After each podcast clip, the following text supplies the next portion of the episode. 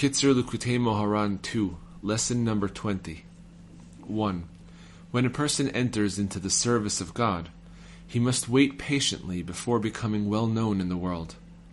But, as a result of the controversy that exists in the world, he becomes famous before his time. This brings damage and loss upon this person who grows famous before his time. Or, alternatively, it may also cause damage to the pathway of divine service that he wished to reveal in the world.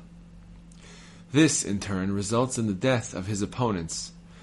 Other times, however, when the damage done is not so severe, this may bring poverty upon his opponents. This is the deeper meaning of the verse, Should men fight and collide? Exodus 21:22. See more in this lesson in the Likutei Moharan.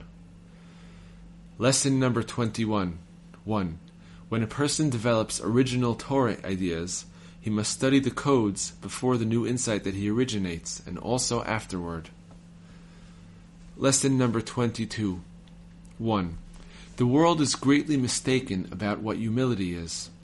It requires great understanding to know how to be humble, and not every person can be humble in the proper way. Only Moses, our teacher, was able to be more humble than any other man.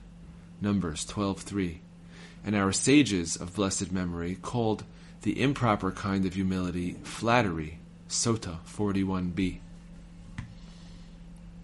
Lesson number 23. 1. When a person is happy, gloom and suffering move off to the side. A greater level than this, however, is to actually pursue gloom and to transform it into joy. It is just like when a person joins a celebration, and then, due to the great joy and happiness, he actually turns all his worries, sadness, and gloom into joy. An intelligent person will easily understand how to find some expansion or favor within all his troubles, suffering, and worries, and through this he will be able to turn all his gloom into joy. This is the true perfection of joy.